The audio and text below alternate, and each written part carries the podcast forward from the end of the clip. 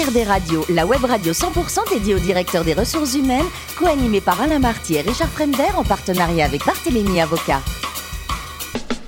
Bonjour à tous, bienvenue à bord d'HRD Radio. Vous êtes 12 000 directeurs des ressources humaines et dirigeants d'entreprise abonnés à nos podcasts. Merci à toutes et tous d'être toujours plus nombreux à nous écouter chaque semaine. Vous le savez, vous pouvez réagir sur nos réseaux sociaux et notre compte Twitter HRD Radio-du-bas TV. À mes côtés aujourd'hui pour co-animer cette émission, Mehdi Kosanadji, avocat associé chez Barthélemy Avocat, Lionel Prudhomme, directeur de l'IGSRH et Marc Sabatier, fondateur et CEO de Juliette Serwen. Bonjour messieurs. Bonjour. Aujourd'hui, nous recevons Christine Lagret, directrice des ressources humaines de Centrale Supélec. Bonjour Christine. Bonjour. Alors, vous êtes née à Vernon, une charmante petite ville de l'Eure. Ça fait très jeu 10 000 francs hein, pour l'instant. vous êtes une formation de psychologue clinicienne. Comment est-ce qu'on fait pour passer au RH eh bien, avec une formation de psychologue clinicienne, j'ai travaillé sept ans à l'aide sociale à l'enfance, où j'ai travaillé sur des projets d'adoption, des projets de recrutement d'assistantes maternelles euh, ou d'assistantes familiales. Et euh, les projets d'adoption, c'est trouver le bon enfant au bon parent ou trouver les bons parents au bon enfant.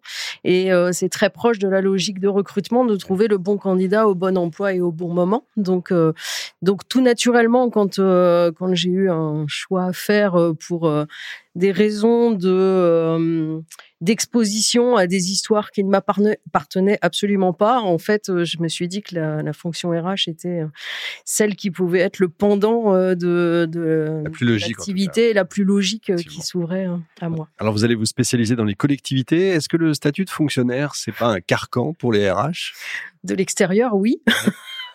mais sinon, Sans que ce soit péjoratif. non. Hein. non. non, mais euh, c'est souvent euh, péjoratif pour le secteur privé, alors que euh, on a des initiatives, on a des projets, des accompagnements du, du changement qui sont réels, alors qui, qui qui sont très proches des pratiques du privé. Et ce que je dis, c'est qu'un homme au travail, qu'il soit au privé ou dans le privé, dans le secteur privé ou dans le secteur public, c'est un homme au travail avec exactement les mêmes problématiques qui peuvent se poser dans sa vie. Évidemment. Alors, vous passez par l'INRIA, déjà la recherche. La recherche, c'est un domaine qui vous plaît? Tout à fait un univers, un environnement euh, très stimulant, très passionnant. C'est des passionnés, c'est des, c'est des personnes euh, très engagées et, euh, et avec un, un, environnement très stimulant de, et être au plus proche de, des avancées scientifiques. Je pense que c'est quelque chose qui peut être particulièrement. On va voir après s'ils sont faciles à gérer tous ces gens-là.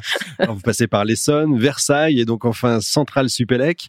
Il faut peut-être nous rappeler ce que fait l'école en quelques mots? Alors l'école, c'est une école d'ingénieurs généralistes avec plusieurs euh, cursus. Alors un cursus général sur de, de l'ingénierie avec de, de, la gestion de projet, du management et euh, du, beaucoup de transversalité sur les sur les sur l'enseignement et puis euh, et puis la création de bachelor ou de MS Science euh, ou euh, en parallèle et là on est en train de créer par exemple un, un bachelor avec l'université de McGill pour justement euh, attirer les étudiants nord-américains sur le territoire français donc ça c'est des projets qui effectivement sont un peu centraux pour Centrale Supélec. On va en parler évidemment. Combien de salariés on n'imagine pas? Il y a 1000, 1000 euh, personnes permanentes et puis euh, on a à peu près un volume de 500 vacataires euh, mensuels qui viennent agrémenter les formations. Alors ce sont des consultants, des auto-entrepreneurs, des, des coachs, des, enfin, de, tout profil pour que justement on puisse diversifier l'enseignement académique des, des enseignants-chercheurs permanents et de diversifier les, les approches, notamment de mixer avec des, des, approches privées pour se rapprocher au plus près des, euh, des entreprises, de l'industrie de, euh, et du, du monde euh, du travail. Le budget de fonctionnement, on n'a pas. Le budget de fonctionnement, c'est 105 millions d'euros. D'accord. Donc voilà, c'est. Faut faire avec. Faut faire avec. C'est pas mal. Ouais. Mehdi. Quand on est DRH de Centrale Supélec, forcément, j'ai une question parce que je suis un ancien DRH. Est-ce qu'il faut des qualités particulières pour pouvoir gérer le corps enseignant? Oui. Bonne question. Allez, trois heures.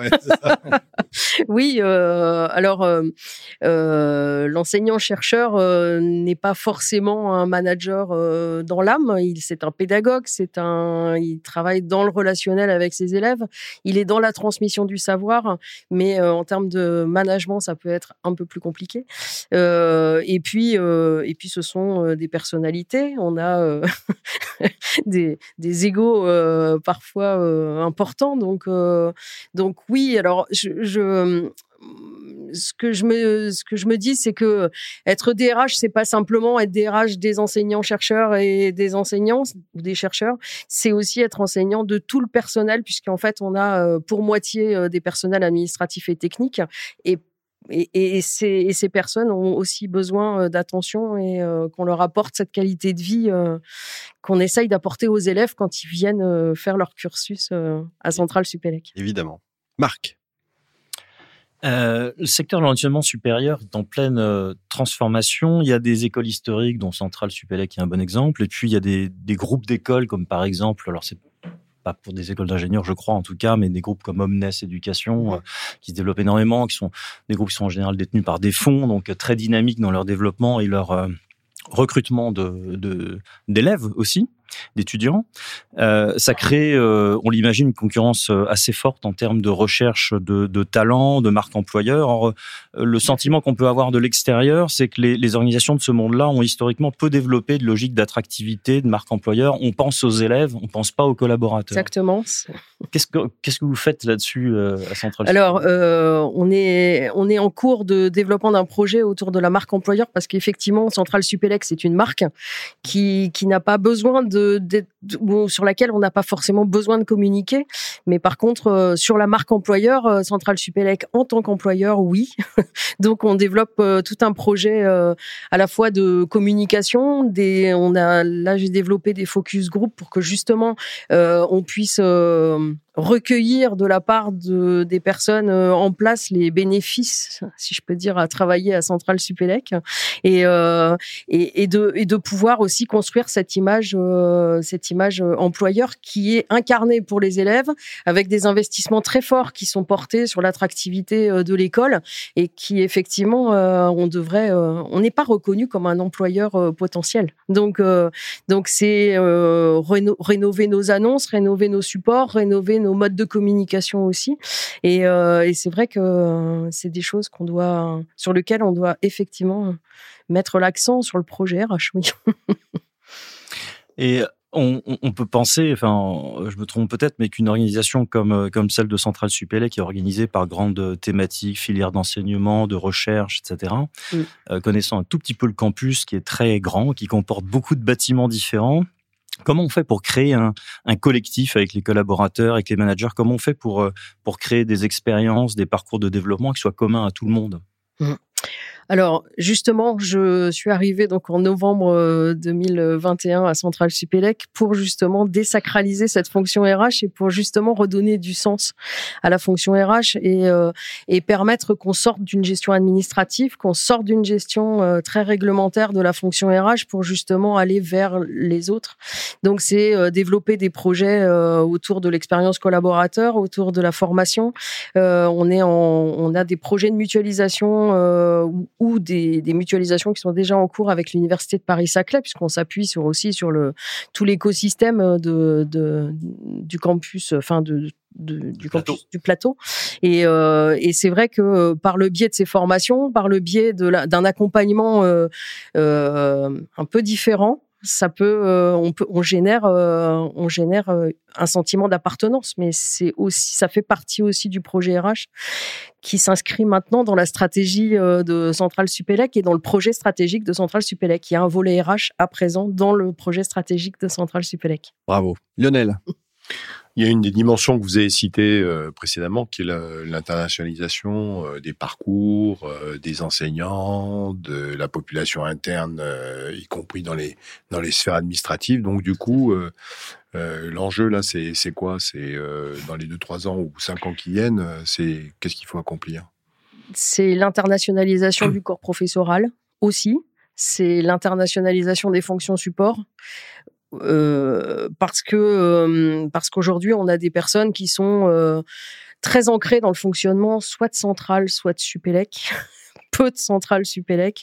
Et, et en fait c'est vrai que si on veut ouvrir l'école à l'international il nous faut il nous faut des personnels qui peuvent venir de l'extérieur et qu'on puisse nous faire des échanges. Donc, euh, donc c'est des choses sur lesquelles on réfléchit aussi à pouvoir faire des échanges avec les services support, donc RH, finance, informatique, avec d'autres universités ou avec d'autres écoles, pour qu'on puisse s'imprégner aussi de, de démarches. Donc, j'ai initié quelque chose avec le Québec, donc on verra si ça, si ça aboutit ou pas. parce qu'il y a la barrière de la langue aussi. C'est pas forcément évident. On peut se dire qu'à Centrale Supélec, tout le monde parle l'anglais. C'est pas évident. Les élèves doivent avoir un niveau euh, important en anglais. On a tous, on, peut tous bénéficier de, coaching ou de cours en anglais euh, d'anglais. Donc c'est des choses sur lesquelles euh, on met l'accent parce que c'est l'avenir de l'école, puisque sinon on va être vite rattrapé par les grands groupes. Donc ça c'est une dominante importante. Vous parliez tout à l'heure du Master of Science. Qu'est-ce que c'est?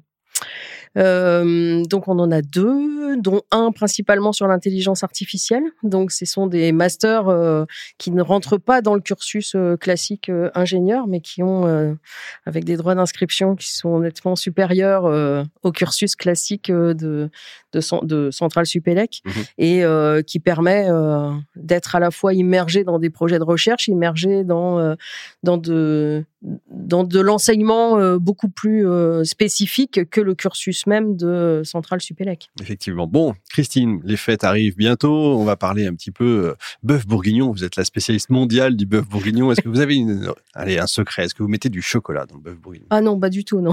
Ah, ben, ah, non. Il y en a qui en mettent. Oui, ben, pas moi. Donc pas vous. Est-ce que vous avez un secret, euh, Le secret, ça serait plutôt la durée de cuisson ou le, le, le ça mijote. Ça mijote dans le four, pas à la casserole. Effectivement. Dans le. Et pour finir, euh, la Guyane. Je crois la que vous Guyane. êtes tombée euh, amoureuse de la Guyane. Oui, j'ai eu à passer un séjour assez long en Guyane et euh, c'est vrai que cette, ce côté multiculturel de la Guyane, le, le, clivage qui peut exister entre le CNES et le, les pas de tir d'Ariane 5 et les, les, Indiens Wayana et la forêt amazonienne, je pense que c'est un vrai dépaysement et voilà, moi je suis tombée amoureuse de la Guyane donc et des, des bruits des oiseaux. On peut comprendre et ce n'est pas une île, contrairement à ce que certains pourraient croire. Merci beaucoup, Christine, en tout cas. Merci, également à vous, Mehdi, Lionel et Marc. Fin de ce numéro d'HRD Radio. Retrouvez toute notre actualité sur nos comptes Twitter, LinkedIn et Facebook. On se donne rendez-vous jeudi prochain, 14h précise, pour un nouvel invité. L'invité de la semaine de HRD Radio, une production B2B Radio.tv en partenariat avec Barthélémy Avocat.